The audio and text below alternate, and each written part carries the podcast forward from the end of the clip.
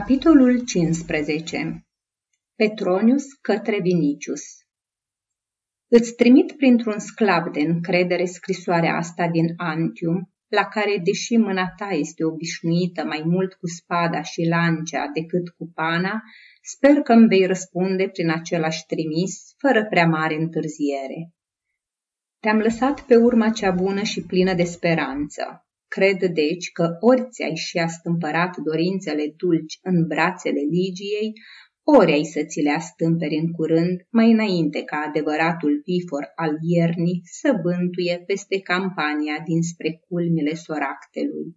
O, dragă Vinicius, fie ca maestră să-ți fie zeița de aur a Ciprului, iar tu să fii maestrul acelei aurore ligiene care fuge de soarele dragostei. Amintește-ți întotdeauna că marmura în sine, chiar și cea mai scumpă, nu înseamnă nimic, că își dobândește adevărata ei valoare abia atunci când mâna sculptorului o transformă în capodoperă. Fii și tu un asemenea sculptor, carisime. Să iubești nu e suficient. Trebuie să știi să iubești și trebuie să știi să înveți pe altul arta dragostei. Plăcerea o simte și plebea și chiar și animalele. Omul adevărat însă, tocmai prin asta se deosebește de animale.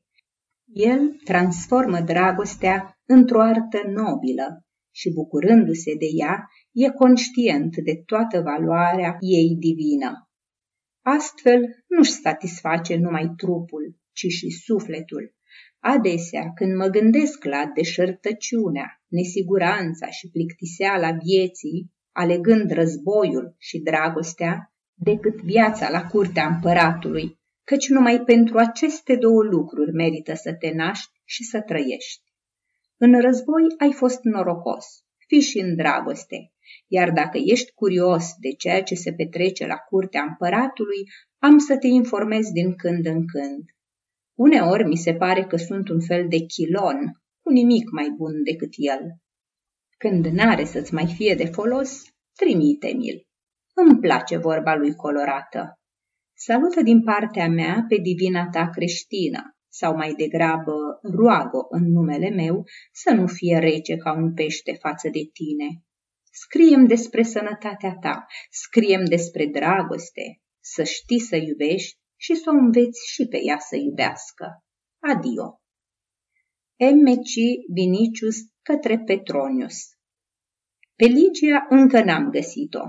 Dacă n-aș spera să o găsesc în curând, nici nu ți-aș răspunde. Când nu mai speri, ți se urăște de viață și nici să scrii nu mai ai chef. Am vrut să controlez dacă nu cumva Chilon mă înșeală și în noaptea când a venit după bani pentru Euricius, m-am înfășurat într-o mantie de soldat și m-am luat pe furiș după el și după băiatul pe care i l-am dat să-l însoțească. Când au ajuns la fața locului, i-am urmărit de departe, ascuns după un stâlp din port. M-am convins că Euricius nu e un personaj imaginar. Jos, la râu, câteva zeci de oameni descărcau la lumina torțelor pietre dintr-o luntre mare și le așezau pe mal. L-am văzut pe Chilon apropiindu-se de ei și vorbindu-i unui bătrân, care după o clipă i-a căzut la picioare. Alții s-au strâns cerc în jurul lor, scoțând strigăte de uimire. Sub ochii mei, băiatul a întins punga lui Euricius, care, luând-o, a început să se roage cu mâinile ridicate spre cer, iar alături de el a îngenunchiat și un al doilea, probabil fiul său. Chilon a mai spus ceva ce nu am putut să aud și a binecuvântat pe cei doi îngenunchiați, cât și pe ceilalți, făcând în aer semne în formă de cruce, pe care probabil ei o cinstesc, căci au îngenunchiat cu toții. Aș fi vrut să cobor între ei și să promit trei asemenea pungi aceluia care mi-o va da pe Ligia, dar mi-a fost teamă să nu-i stric lui Chilon aranjamentele și după o clipă de chipzuială am plecat. Asta s-a întâmplat cam la vreo 12 zile de la plecarea ta. De atunci, Chilon a mai fost la mine de câteva ori. Mi-a spus că a ajuns să aibă mare trecere printre creștini Zice că n-a găsit-o până acum pe Ligia, fiindcă sunt mulțimi nenumărate în Roma, așa că nu toți se cunosc între ei și nu pot să știe tot ce se petrece printre ei. În afară de asta, sunt foarte prevăzători și, în general, vorbesc puțin. El însă îmi garantează că numai să ajungă la mai mari lor numiți prezbiteri și are să reușească să le afle toate tainele. Pe câțiva dintre ei i-a și cunoscut și a încercat să îi scodească, însă cu multă grijă, ca să nu le trezească bănuiala prin curiozitatea lui, îngreunând astfel acțiunea. Și deși mi-e greu să aștept și am ajuns la capătul răbdării, simt că are dreptate și aștept. A aflat de asemenea că pentru rugăciune au locuri comune, unele în afara porților orașului, în case pustii sau chiar în arenana.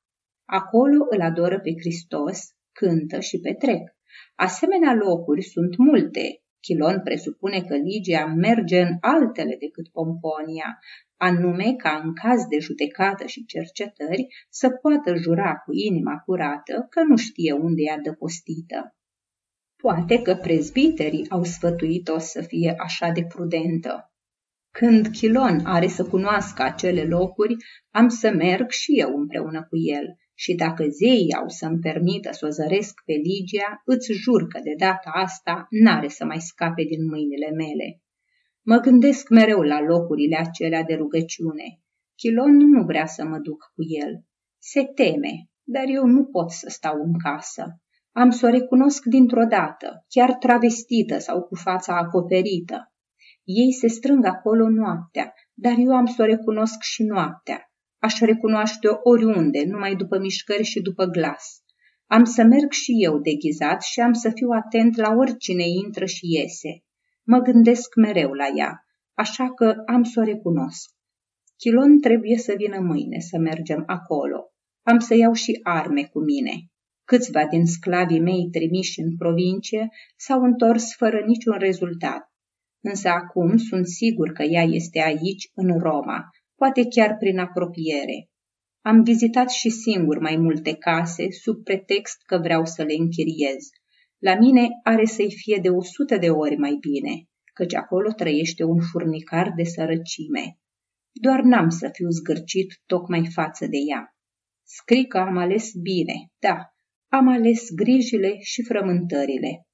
O să cercetez mai întâi casele din oraș, apoi pe cele de dincolo de porți. Îmi aduce speranțe noi fiecare zi care vine, altfel n-aș mai putea trăi. Spui că trebuie să știi să iubești. Am știut și eu să vorbesc de dragoste cu Ligia, dar acum doar tânjesc și l-aștept pe Chilon. Mi-e nesuferit să stau în casă. Adio.